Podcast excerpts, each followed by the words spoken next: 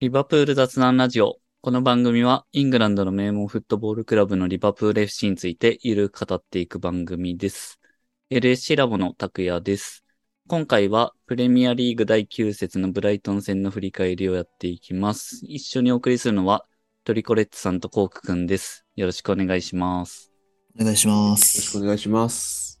だいぶ久々の試合になりましたね。リバプールの試合は。そうですね。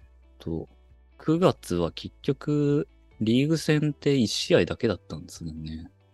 それも約1ヶ月ぶりっていう、9月3日のエバートン戦以来ですね。うん。それ以降、チャンピオンズリーグは2試合やってるけどっていう感じでしたが、うん、相当久しぶりでしたね。そうですね。そうだ、延期とかがね、いろいろあったんですよね。2試合延期になってて、まあ代表ウィークもあってっていうう。ん。まあ、それまでのリバプールを考えると、結構、まあ、怪我人とあと、選手のコンディション的なところとかがあって、まあ、ちょっと間、空いてほしいな、みたいなところがあったんで、うんこの代表ウィーク明け、まあ、ちょっと仕切り直しじゃないですけど、そんな感じで期待していた人も多かったと思いますけど、まあ、ちょっとそれを裏切るような結果になってしまいましたかね。そうですね。それこそこの代表ウィークとか、まあその空いた期間で、なんでしょうね。それ、その、人と、人の数とか、あの、戦術的な成熟度とかが大きな問題だと思ってたので、そこで高まってくるかなと思ったら、うーんって感じでしたね。まあ、ただ結構、あの、ブライトンも相性悪いんですよね、最近ずっと。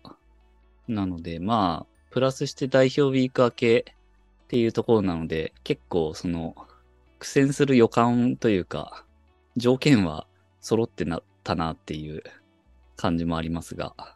まあでも、ブライトン、監督はああいう形で引っこ抜かれて、まあ一応、振り出しじゃないですけど、構築し直しというか、うん、そういう面もあったとは思うんで、まあその準備が大変だったのは絶対ブライトンの方だと思うんですよね。だって、監督変わってるわけだから、そうですね。まあ、そういうこと考えると、どうなんですかね。そこらう辺も、んちょっと情けないかなと思います。そうですね。えー、では、試合の方は、まずスタメンから見ていきましょうか。えー、まあ、代表ウィーク明けっていうところも考慮されたメンバーかなと思いますけど、えっ、うんと、ロバートソンは怪我ですかね。みたいですね。うん。なので、左サイドバックはセミカスが出てると。センターバックはマティップ、ファンダイクで、中盤がヘンダーソンが、ヘンダーソンは代表にもなんか呼ばれてましたよね。みたいですねリ。リバプールで怪我してたのに。ましたけど。はい。うん。まあ、あれもなんかどうなんだって感じですけど。ファビーニョ、ヘンド、チアゴ。これはまあ、昨シーズン良かった3人でしたね。この中盤が揃えば、みたいな感じでしたけどね、去年は。うん。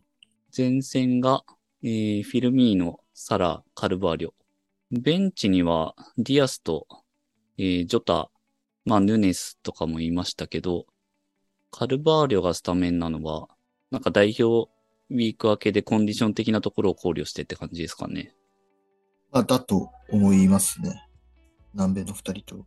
まあ、あと、ジョタなんかは、ジョタもポルトガル代表の、で、まあ、結構出てて、監督はフルタイム使うつもりだったけど、ジョタ自身が、ちょっとあまりにも疲れたから変えてほしいって頼んだって言われたって監督が後々言ってましたけど、まあ、それぐらいだったっぽいんで、うん。うんちょっとスタートからは使えないかったのかなと思います。うん。トリコさんはスタメン見て、どんな印象でした？そうですね。まあ、特に南米勢は、まあ仕方ないかなという感じはしましたね。あの、ディアスとヌニエスに関しては、あの、ベンチスタートでも。うん。まあ、あとはカルバーリョを左に入れたことによってどうなるかっていうのは結構気になりましたね。まあ、あのサイドバックもあの普段のロバートソンじゃなくてツィミカスですし、まあ、カルバーリョ、今シーズン入って、今のところチームの中ではかなりあの調子のいい方の選手だと思いますし、えーまあ中盤もできるし、まあ、左のウィンガー、アタッカーもできると思いますけど、まあ彼が今後どういう形で起用されていくかっていうのにもちょっと影響するかなと思って、そこは、えっと気をつけてみましたね。うん。まあ結構ベンチを見ると、名前的には割と一時期に比べるとだいぶ揃ってるなっていう感じですよね。そうですね。やっぱり背番号が圧倒的に若くなってますよね。確かに。60とか70とかがね、もう。はい。で、えっ、と、試合始まって、まあ4分に失点。これはもう先制点取られるっていう今シーズンのリバプールの流れをなんかひそのまま引きずってる感じのスタートでしたけど。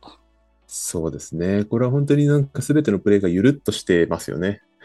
うん。ゆるっとしてますよね。うーん。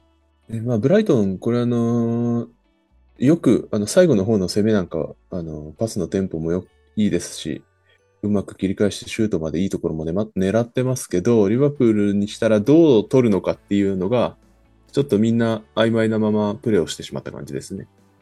特にヘンドのは、あれは繋げようとしたんですかね？あれぐらいの威力だったんで。うん。ね、うんなんか結果的には蹴っちゃえばクリアしとけばいいのにっていう感じうん。ですけどね。ただまあ本当に、トリコさんも言ってましたけど、まあうまかったですね。あれはちょ正直ブライトンが。うん。なかなか、まあちょっとリバプールでは見れないようなうんテンポだったり、パスワークだったり、そういう感じがしちゃいましたね。確かに。これ、決めてたら見てて気持ちいいだろうな、みたいなうん感じですよね。まあ、あっさり先制点を取られると。その後も結構ピンチありましたよね。アリソンがナイスセーブで、みたいな。うん。そうでしたね。本当にここはアリソンが多分2点ぐらい救ってると思いますけど、うんこの時点でゲームオーバーになってる可能性は、まあまあありましたね。そうですね。まあ、それでも2失点目を、えっと、18分にしてるわけなんで、もう相当早いっすよね。そうですね。うん2失点目に関して僕が一番気になるのは、まあ、アーノルドが競り合ったところを、えっと、まあ相手が拾う。まあそれはいいんですけど、その後の、えっと、右サイド、えーリバプールから見て右サイドの縦にパスを送られた後のアーノルドの戻り方なんですよね。あのーまあそれが良かったらどうだったかっていうところ、この失点に関してはっきり言うことはできないんですけど、あの、ちょっとこの試合通じて、アーノルドの守備の意識っていうのは特に気になりましたね。うん。あの、ジョグで戻るとこじゃないだろうっていうところが かなりあったので、はいはい。そこで、えっ、と、チーム全体が、まあ、少しずつカバーみたいな、彼のカバーみたいなところに入らざるを得なくて、えーだんだんとずれていく。で、そこをブライトンがうまくついてるっていう感じがしましたね。なるほど。うん。まあでも実際にアーノルドの戻りの部分は確かに思うところはありますよね。まあ、その最終的に、まあシュート打ったのはトロサールですけど、トロサールのとこまで戻れたんじゃないのかなとは思うし、うん。まああとまあちょっとやっぱり思うのは、前世紀のファンダイクだったら間に合ったんじゃないかなって、ここは対応がどうこうというよりかは、まあそこのやっぱりこう寂しさというか、そういう部分はちょっと感じてきたところですね。そういう、まあ個人の能力で何とかしてきたっていうところは、今も前も変わらないんで、まあ、一昔前の彼なら間に合ってたのかなみたいなところはちょっと思っちゃいました。別に彼が悪いとかじゃないんですけど。うんうん。うん。そうですね。本当にそうですね。あのー僕、ファンダイクは、まあもちろん大きな怪我がありましたし、それから復帰して1シーズン経って、まあすもうそろそろ戻ってくるかなと思ったんですけど、ちょっともしかしたらそういう類のことじゃないのかもしれないなっていうのは少し思い始めましたね。その、いつかまたあのファンダイクが見れるっていうことなのかどうかっていうのをちょっと疑問を抱き始めましたね。まあ多分その怪我の身体的な影響もそうですし、それがあの精神的にもたらした影響っていうのもあると思いますし、どっちかだけっていうわけではないと思うんですけど、うーん、やっぱりちょっとそれこそ1819とかの彼だったら止められたなっていうスーパーなシーンシーンっていうのが今は見られなくなってしまったなと思いますし、うんそれは、えっ、と、結局、あの、さっきコーク君が言ったように、リバプールっていうのは、センターバックのスーパーなプレー、まあ、ゴールキーパーのスーパーなプレーで失点を防いでいたっていうチームなので、まあ、それがなくなってしまうとどうしても1失点につながるなっていう感じがします。うん。まあ、攻めるのはそれこそ難しいようなセンターバックがかなり厳しい対応を強いられるシーンなので、そういうのが出るか出ないかって。ので、攻めるのも難しいんですけど、昔だったら失点にならなかったかもしれないなっていうのは思っちゃいますね。確かに。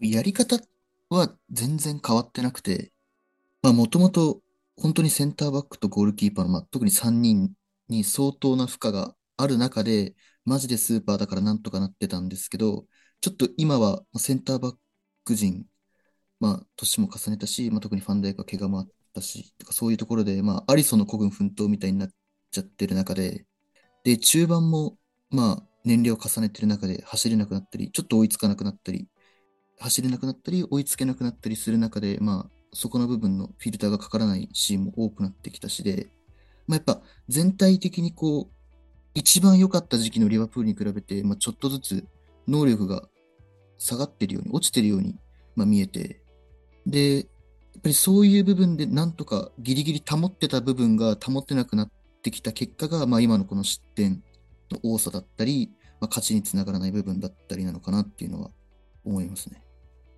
うん。なるほど。まあそうっすよね。メンバー的には結構やっぱ同じメンバーでうん。数年やってて、まあ年は取りますからね。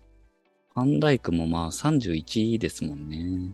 まあ、今、アリソンがまだ相変わらずスーパーだからいいですけど、これでまあもし、アリソンもちょっと今ほどじゃなくなったとしたら、ちょっとどうなるか、ちょっと怖いぐらいですね。確かに。それこそもう、やばいっすね。まあ確かにちょっとこの失点シーンは改めてなんかリプレイ見るとこの最後のファンダイクのボールを追いかけてる動きがなんかちょっと寂しさを感じる動きなんですよね。うーん、そうですね。なんかもう本当にトロサールが反転してシュートを打てるような体勢の時点で今までのファンダイクだったらもうもう体の向きは完全にシャットアウトできる向きになってる気がするんですけど、リプレイ見ると完全に後手に回ってトロサールが前を向いた後に自分も体反転させてるような感じするんでうんうん。アジリティの部分だったりとかっていう衰えは、まあ、本当に悲しいですけどちょっとやっぱ感じちゃいますね。そうですね。結構遅れて追いかけてる感じあるんで。そうですね。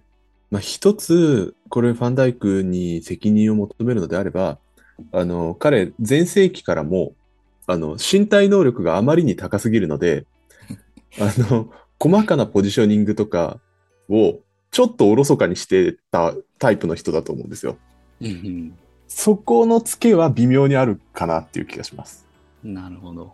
あの、昔、サウサンプトンでチームメイトだった吉田麻也も言ってましたけど、あの、ファンダイクのラインに合わせると、あいつは間に合うからいいけど、俺たちは間に合わないから、ちょっと場所考えて立ち位置変えないといけないみたいなこと言ってましたけど、うんそのファンダイクだから、その彼の身体能力が全盛期の頃だから OK っていう守備の仕方を彼自身してきたので、このシーンももう少し頭で考えて対応する、あの、この言い方はすごく失礼かもしれないですけど、うん。あの、もう少しなんでしょうね。そのアジリティ全振りじゃない対応にすることも可能だったのかなという気は、まあ素人目にはするので、そこをファンダイクは今まで身体能力で切り抜けてきたのを、果たしてこれから変えられるか。で、それまでこれはあんまりやってこなかったことのツケっていうのはちょっとあるのかなという気がします。なるほど。ちょっと難しい話ですね、そこは。そうですね。それこそその一番いい時期は身体能力がいいから何にも問題にならないですし、むしろそこが凄みみたいな感じですしね。うん。いやー18分で2失点という中でしたけど、まあ、リバプールも1点返すというのが34分。これはヘンダーソンが、まあ、浮き玉のパス出して、サラーがうまく落としてフィルミーノがシュート。うん。うんで、まあ、オフサイドと思われたけど、VAR で得点が認められたという、えーゴールでしたね。これはなんかなんでしょう。もう一回やれって言っても無理だろうけど、なんか何もかもがうまく繋がったゴールでしたね。まあ、やっぱり一番問題になるのは、このサラーのはパスだったのか何だったのかっていうところですよね。うんまあ、本人はパスだって言うかもしれないですけど、うん。これは僕は当て損ねだと思います。はいはい。ポンって浮かして、そうそうシュートってことですよねそうですね。はい。うんそれがちょっと厚く当たっちゃったというか、内向きに当たっちゃった感じなんじゃないかなという気がしますが、うん。まあ結果的には、うまくフィルミーノが走ってたと。うんそうですね。点々とこぼれるボールにフィルミーノが追いつくまでの時間が永遠のようでしたけどね。これもフィルミーノのシュートもさりげなくうまいですよね。ちょっと、ちょっと浮かせてますよね。うん。うまいっすよね。うん。これディフェンダーもまあまあ近い距離までスライディングしてきてるので当てちゃうかなって思ったんですけど、うん。これはうまかったと思います。やっぱりフィルミーノめ、ちゃくちゃうまいですよね、本当に。そうですね。うん。ちょっと前に、何のやつか忘れたんですけど、もうその海外のやつが、海外の人が、フィルミーノのヒールパス解説してて、浮かせてるんですよね。ちょっとそのヒールパスを。で、相手スライディングしてきてるんですけど、ヒールパスでちょっと浮かせてるから、当たんないでそのまま繋がって、マネダカがゴール決めれたんですけど、やっぱなんかここ一つこう浮かせられるのがこうすごいみたいなこと言ってて、うん。うん。相変わらずこういう技術は衰えないですね。うん。まあこれ、ライン結構際どかったですけど、どうかなって思ったけど、オンサイド。うん。良かったですね、これは。まあ、運だけはまだちょっとあるのかなとは思いましたね。そうですね。完全に敗戦ムードだったんで、この時は。あと、このゴールについて言いたいのは、やっぱりこれ、ゴールの短所はマティップのドリブルなんですよね。ああ。うんヘンダーソンにつけるパスの前のところ、マティップが持ち上がってのドリブルなんですが、この試合は特にそのマティップが持ち上がるシーンとか、そのまま上がっていくシーンとか、結構ありましたね。うんうん。まあ、ちょっとビルドアップのところで、まあ、苦労した時も、時間帯もあったので、まあこの30分過ぎぐらいの時間帯は、まあまあ、ちゃんと前に進めてた時期かなと思うんですが、まあ、その中でやっぱりマティップのドリブルっていうのは、あのー武器になりますし、いずれまたね、マティップが持ち上がって、マティップが決める、そのシーンをまた見たいですけどね。そうですね。サラーとワンツーしてほしいですよね。いや、やっぱりいずれマティップが守って、マティップが運んで、マティップが決める。そんな、こう、あの、キャラがあの、ちゃんとみたいなチームに はいはい。なるのを僕はちょっと期待してますけど。まあ、このゴールで、まあ、こっからみたいな感じはちょっと雰囲気出てきましたけどね。そうですね。比較的早く、あの、本当にそれまで、あの、お通夜状態だったのが30分過ぎで1点返せたので、あの、かなり大きかったですよね。これでぜ0-2で前半終わってたら終わってたと思いますけど、本当うに。ん。そうですね。まあ、前半追いつきたかったけど、スコア的には1、2で折り返しと。前半他に何かありましたかね？えーそうですね。まあ、前半、特に前半にやっぱり皆さん気になったのが、あの、アーノルドのポジショニングだと思うんですけど、はい。試合見てるときは僕もなんかさすがに変じゃねって思ったんですけど、うんじゃあさっき見直してみて、あの、いいというか目的としてはまあまあ悪くないのかなという気はしました。特にこの試合に関しては。うん。あの、この試合は相手が5-3-2で守ってきてて、まあ、ツートップがセンターバック、えっと、リバプールがビルドアップする際に、相手のツートップはリバプールのツーセンターバック。で、相手の中盤3人は、まあ、リバプールの中盤3人みたいな感じで、割とマッチアップが成立してたので、そうなるとサイドバックが浮くし、で、サイドバックがサイドバックの位置にいても、あんまり意味がないというか、それよりも、まあ、中央寄りに取れる時期があったので、例えばファビーニョが相手の中盤引きつけて、そこにアーノルドが入ってくる。で、そこでボール受けて、えー展開するみたいなシーンも少しずつ作れてたんですよね。で、試合中であの解説のかかつさんもおっしゃってましたけど、その、そうやって中盤でアーノルドがボール受けてフリーになることによって、あのフィルミーノが下がってこなくてもいいっていう現象はちょっと起きてたので、それは目的としてはまあまあ良かったし、運用、えっ、と、実際にうまくいってた時間帯も少しあるかなと思いました。あの、特にこの先制点、あ、先制点じゃないや、1点返す、その前後ぐらいの時間帯は結構中盤でアーノルドがボール持ってっていうのは、まあうまくできてたかなと思います。そこからのパスもやっぱりうまいですしね、アーノルドう。ん。うん。ただまあやっぱり問題になるのはその後の守備面なんですよね。うん。そこはかなり改善しないといけないと思います。あの、まあもともと多分攻撃が好きな選手で、ああいう風に特に中に入って攻撃時自由に振る舞えるっていうのは多分本人すごい楽しいんだとは思うんですけど、それによってなんか守備意識がなんか全然ゼロになっちゃってるというか、うん。本当になんか奪われた後、あの、ジョグで帰る、さっきも言いましたけど、ジョグで帰るシーンがすごく多くてですね。あの、特にちょっと象徴的だったのが、この前半の43分ぐらいのプレーを、あの、見れる方は見てもらえるといいんですけど、これはあの、中盤ぐらいでボールが競り合いになって、まあ、アーノルドがその前に、すでに前に上がってて、そのボールを相手に奪われて中盤とかで競り合いになった時なんですが、まあ、アーノルドちょっとゆるゆる戻ってるんですけど、その中盤でブライトン側にボールがこぼれて、ブライトンはアーノルドのサイドというか、に長いボールを蹴るんですね。で、それに対していち早く反応したのはサラーなんですね。アーノルドがジョグで走ってる隣をダッシュでサラーが帰ってるんですよ。うん。これは絶対あっちゃいけないだろうと思います。なるほど。例えばサラーが走ってるのをアーノルドが確認してたりしたら、まあ、じゃあサーノルドが、あサラーがすいません。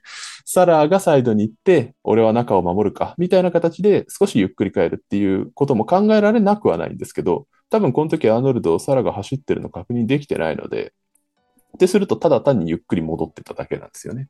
うん。それは、あの、まずいと思います。なるほどね。なんかそんな感じで、運用っていうか目的自体はわかるかなとは思ったんですが、実際の運用面で問題が出てるし、守備の反応としてもかなり改善しないといけないかなと思います。うん。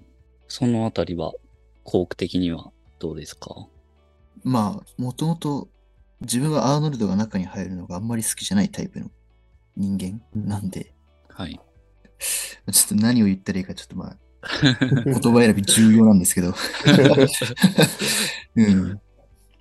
いいっすよ。まあそうですまあ。まあそういう、まあ、新しいことじゃないですか。まあそんな新しいことかって言われたらそうでもないかもしれないけど、まあやっぱサイドバックこう中に絞ってうんぬんとか、まあ特にリバプールの中では、まあ新しい試みの中ではあると思うんですけど、うん、まあそれが今のところ、そのメリット、デメリット、どっちに触れてるのかって言ったら、個人的にはそこまでメリットの方には偏ってないのかなって思うんで、まあ、アーノルドがそうやりたいのか、コーチ陣の指示なのか、まあ、ちょっとまだわからないところも多いんですけど、そう、そうですね。ちょっと難しいですね、これは。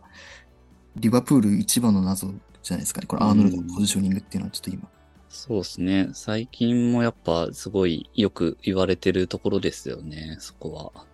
本当今、コーク君が言ったことが全てで、あの、プラマイで言うと今のところまだマイナスだと思います。うん。うん収支は取れてないですね。うん。めちゃくちゃにこういうのハマればすげえ褒めてもらえるんですけど、グアルディオルみたいに。すごいもう、本当になんか。そう、そうなんですよ。なんかそれが革新的なやり方みたいに、うんうまくやればできると思うんですけど、なんかそこまでのディテールを多分突き詰めてないんですよね。うんっていうのがちょっと気になるかなと思います。アーノルドもその中に入る、中に入るって一言で言っても別にずっと中にいるっていう意味じゃないので、なんかタイミングとか、それこそこういうポジション移動って、相手の隙をついたタイミングとか、ボールを受けられるタイミングで中に入るっていうことがすごく大事だと思うんですけど、それをなんか、ちゃんと多分練り込まれてない、あの多分チーム全体としても、アーノルド個人の個人戦術としても練り込まれてないと思うので、なんかそれも気になりましたね。うん。なるほ多分ど。そういうタイミングとかを徹底的に練り込むのは、グアルディオラとかは多分好きだし得意なんじゃないかなと思います。うん。まあでも、やり続けるんですかね、そこは。うん、多分そうでしょうね。まあ、やっぱり右サイドハーフの部分で、まあ、ビルドアップ、右インサイドハーフですね。右インサイドハーフの部分でビルドアップ動向ではないですから、まあ、今のその選手的に。まあ、チャンスメイクの部分、右でアーノルドが担っているところが多いですから、選手が変わらない限り、やり続けるのかなとは思います。うん。別にアーノルドの中に入れなくてもいいような選手を置けるようになるのであれば、まあ変わってくるのかなとは思うんですけど、うん。うん。既存の選手では特にいないので、そうですね。まあ、しっかり回収していけるといいっすね、こっから。そうです んえー、じゃあ後半の話に移っていきたいと思いますけど、後半頭からルイス・ディアスが出てきましたね。カルバーリョに変えて。うん。カルバーリョはいかがでしたか？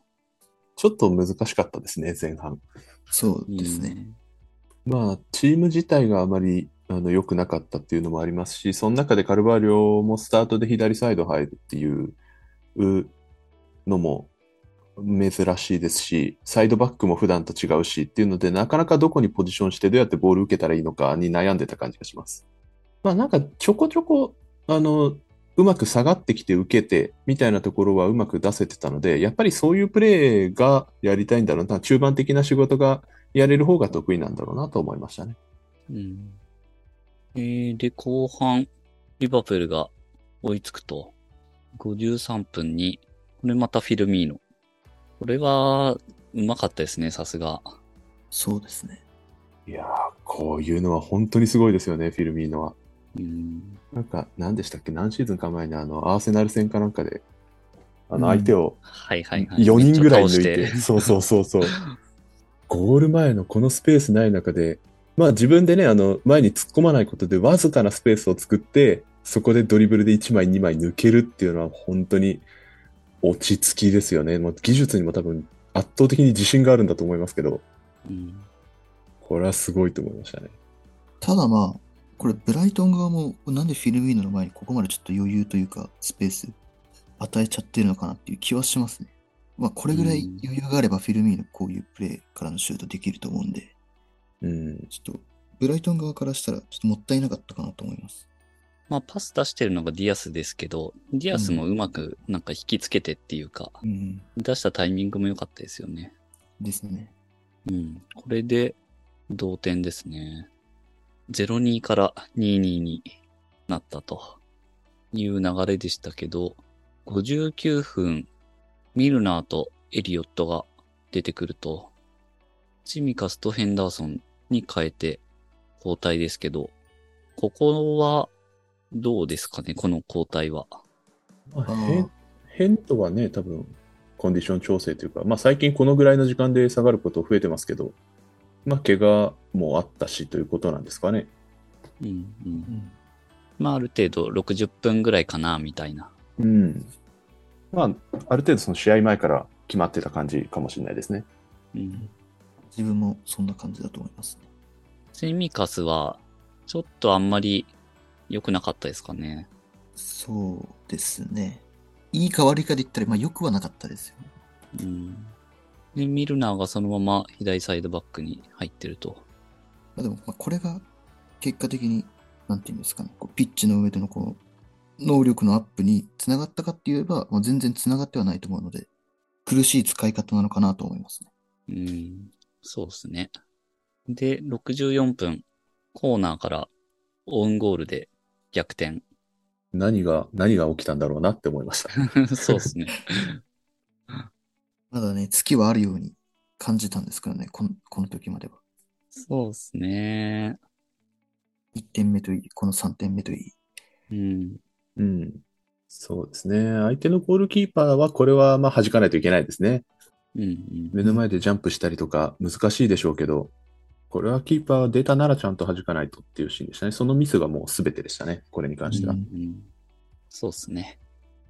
まあ、これで逆転して1点リードに変わって、あと、まあ、30分ぐらいってことですよね。アディショナルタイム含めて。うんそうですね。そう。だから、ああ、まあ、入り悪かったけど、なんだかんだ今日いけるのかっていう気は僕はしてたんですけど、はい。その後、ちょっとやばいやつが入ってきちゃいましたね。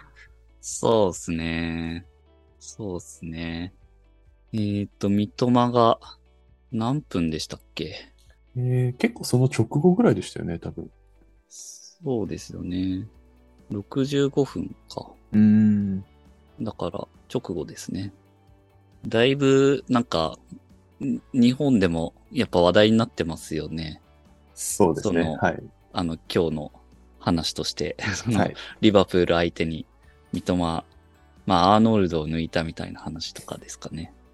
そうですね。アーノルドを抜いたって、あの、そそこだけセンセーショナルな見出しに取るのはずるいと思いますけどね。あのこれまで散々アーノルドに守備は何、守備に難があるって言っときながら。まあでも本当日本人絡むとこうなりますよね。そうですね。そうですね日本人を、はい、上げたい、よく見せたいんで、うん。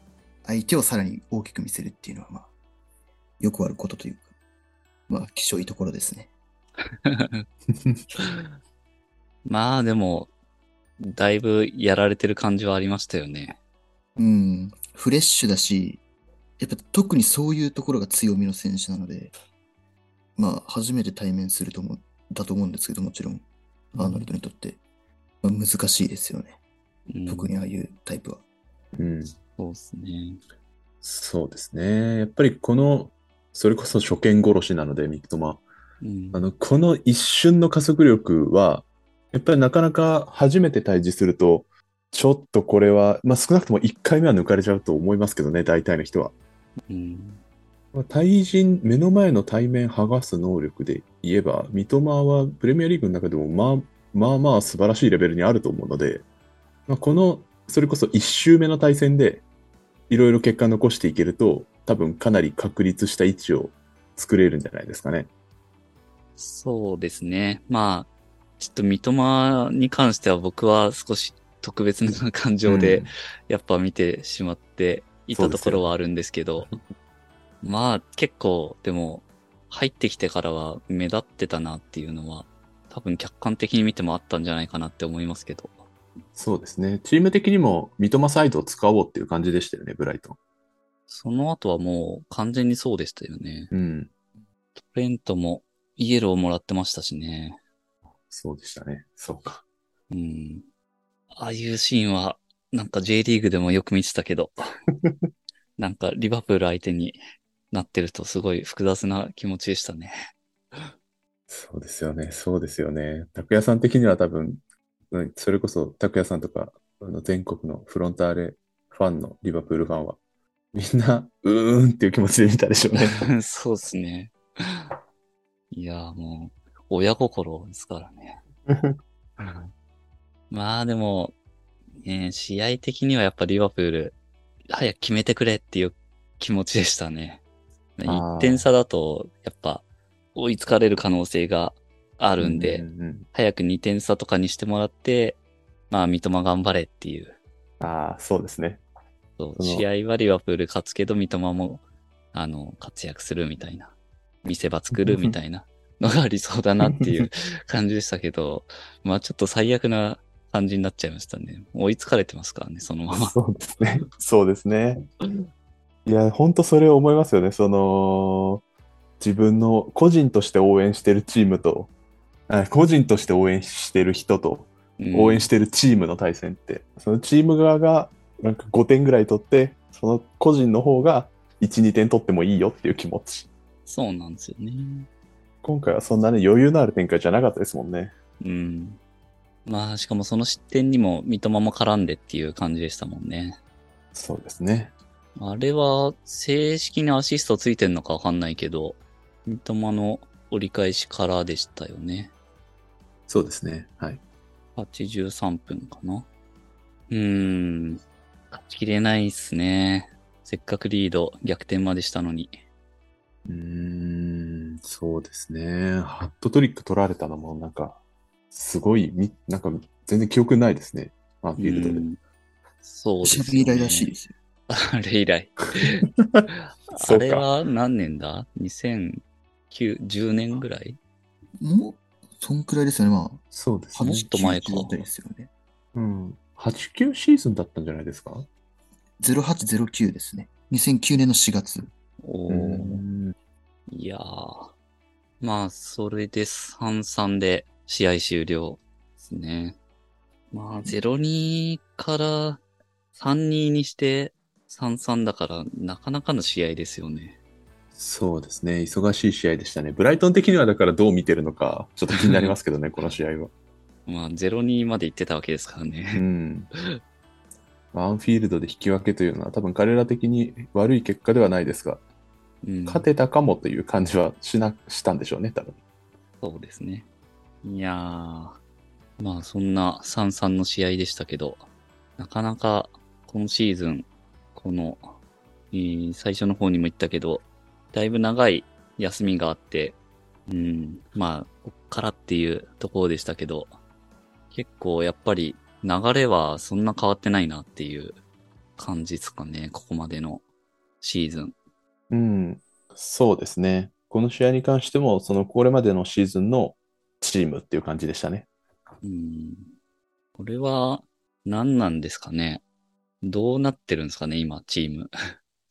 まあ、自分が思うところは、まあ本当に選手を連れてくるのが上手くて、で、本当に適宜入れ替えながら能力の高い選手を、まあ各ポジションに、まあ揃えて、で、特に年齢も良かったですから、で、ピーク時のパフォーマンスは本当に圧倒的で、で、まあその後の入れ替えがちょっと緩くなったというか、ペースが落ちたというか、で、まあさっきも言いましたけど、まあ同じメンバーでちょっとまあ長いことやってきて、まあ各々のメンバーが衰え始めてきた時に、まあそこをこうカバーするような、なんていうんですかね、選手個人の能力に頼らない、まあ構造の部分だったり戦術の部分だったりっていうのを、まあ、ちょっと構築できてないのかなっていうのは思いますね。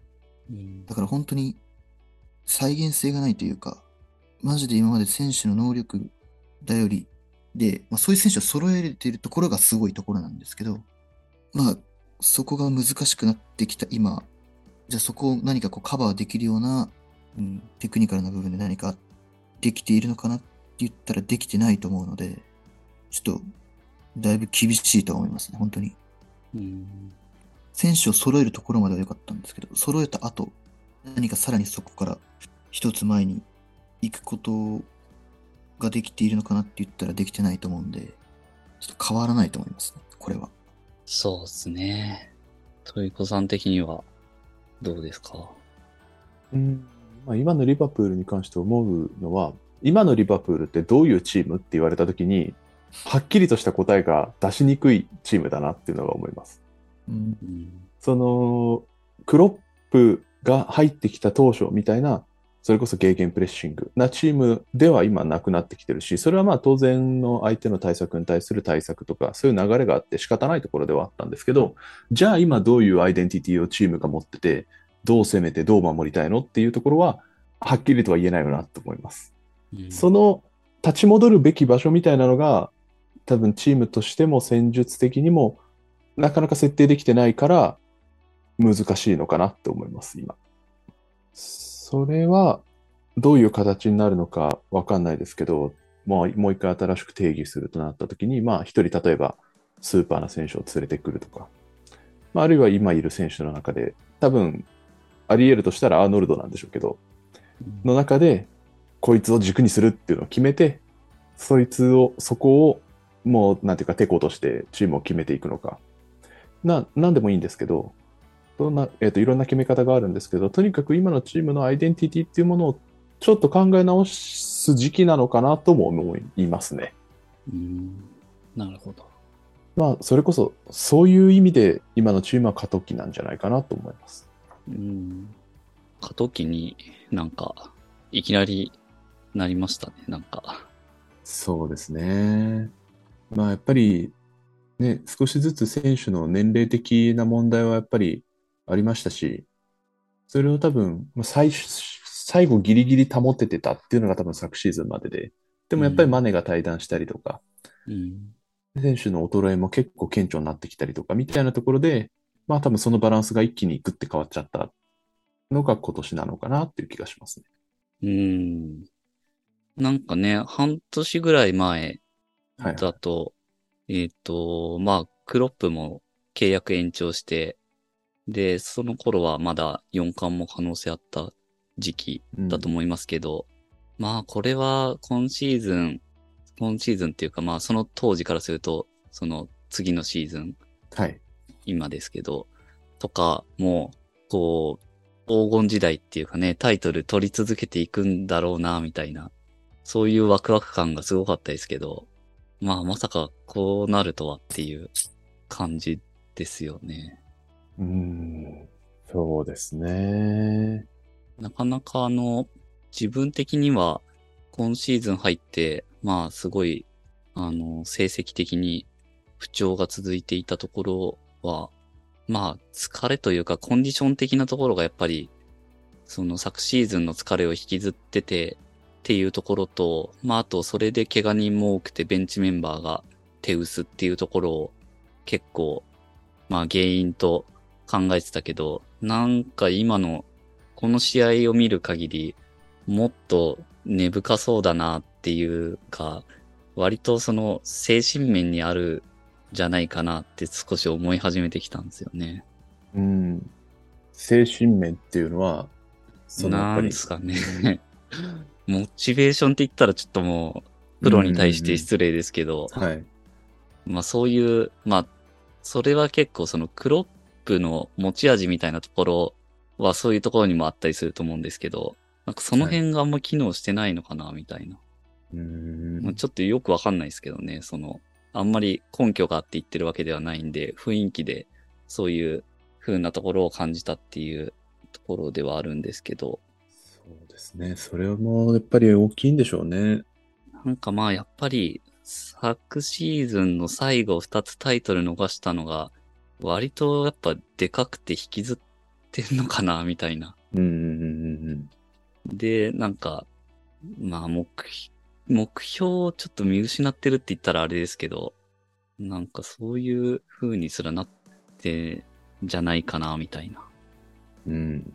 そうですね。そ燃え燃え尽きはいはいはいはい症候群的な。はい。それはね、なんかありそうっちゃありそうですけどね。さらに、その、ね、昨シーズンの、まあ、リーグ戦とチャンピオンズリーグをそれぞれ落としたっていうのが、また、リーグ戦はマンチェスターシティに対して、チャンピオンズリーグはレアル・マドリードに対して落としたっていう、まあなんか、全く毛色の違う2つのチームに対して落としたので、うんじゃあ俺たちはどうしたらいいんだっていう、うんアイデンティティクライシスみたいなものが、うんちょっとあるのかもしれないですよね。確かに。そうですね。落とした相手も悪かった気がしますね。うん。そうですね。それこそ落としなんか、方と。そうそうそう。普通の試合として落としたっていうよりも、なんかそういうものを突きつけられる落とし方だった気がしたので、うんそれで今年どういうチームになるのかっていうのは、ちょっと模索しちゃってますよね、今のところ。そうですね。なかなか、ちょっとその辺はあんま考えたくないところではあるけど、ちょっと感じちゃうんだよなっていう。うん。まあ、とはいえね、試合がもうすぐ来るんで、っていうかもう10月めっちゃ試合あるんで。何試合でしたっけ ?9 試合とかあるんでしたっけ？9試合そうですすね。9試合やって、まあ11月もそのペースで最初ありますもんね。うん。ワールドカップ入るまで。ああ、まあね、もともとそのすごいイレギュラーなワールドカップが入るシーズンなので、その時点でも変だし、で、またね、試合の、まあしょうがないですけど、試合の延期とかもあったりとかして、ちょっと大変ですよね。うん、まあその中でなんか、偶然いいものを見つけるっていう可能性も全然あると思いますし、その中で今の状態引きずっちゃうっていう可能性もまあもちろんあると思いますし、なんか結構大きな試合しながら何かいいものを見つけられればいいかなと思いますね。そうですね。なんか誰かヒーローが出るとかね。うん。いやー、なかなか厳しい状態ですけど、次がチャンピオンズリーグですね。レンジャーズ戦。まあでも CL っていうのは一ついいんじゃないかなって気がしますけどね。雰囲気変わって。うん。そうですね。やっぱりね、その試合の雰囲気も違いますし、ちょっと切り替えてほしいですよね。うん。まああと、その次もアーセナルですし、その次はまた、えっ、と、レンジャーズあって、うんマンチェスターシティっていう、リーグ戦もアーセナルとシティって今めっちゃ順位表的にはね、1位、2位だから。まあ、ここは、おのずと気合入るところだと思うんで、選手たちもちょっと、奮起を期待したいですよね。そうですね。特に今のアーセナルなんかはもうめちゃめちゃいいチームになってるので、うん。それもまた急な話ですけどね。うんうん昨シーズンまでは言うても勝てるやろって正直思ってたので、うん。うん。それがね、やっぱりオフシーズン経て、まあいい選手も補強して、こんなにいいチームに急になるとはっていうところもあったので、それこそその紙一重ですよね。うん。どっちに行くかなんでしょうけど。ですね。まあでもそういうチームを叩ければ、リバプール的にも急にスイッチ入るかもしれないっていう。対応を持って、はい。いや、全然あると思いますよ。アーセナル相手にいい,、いい勝ち方とかできれば、急にやっぱりそれこそ自信持ってやれる風になるかなとも思うので。うん。なんかそういうところな気もするんですよね、今のチームは。なんかちょっとしたきっかけで、またいけるんじゃないかなっていう気もするんで。はい。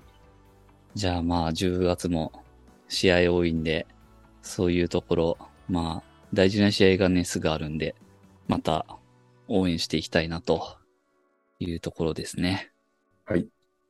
では、えー今回は以上になります。えー感想など、えーハッシュタグリバプール雑談ラジオをつけてツイートしてもらえると嬉しいです。この番組は、リバプールを日本一応援するのが楽しい欧州サッカークラブにというミッションで運営している LAC ラボがお送りしました。それでは、また次回。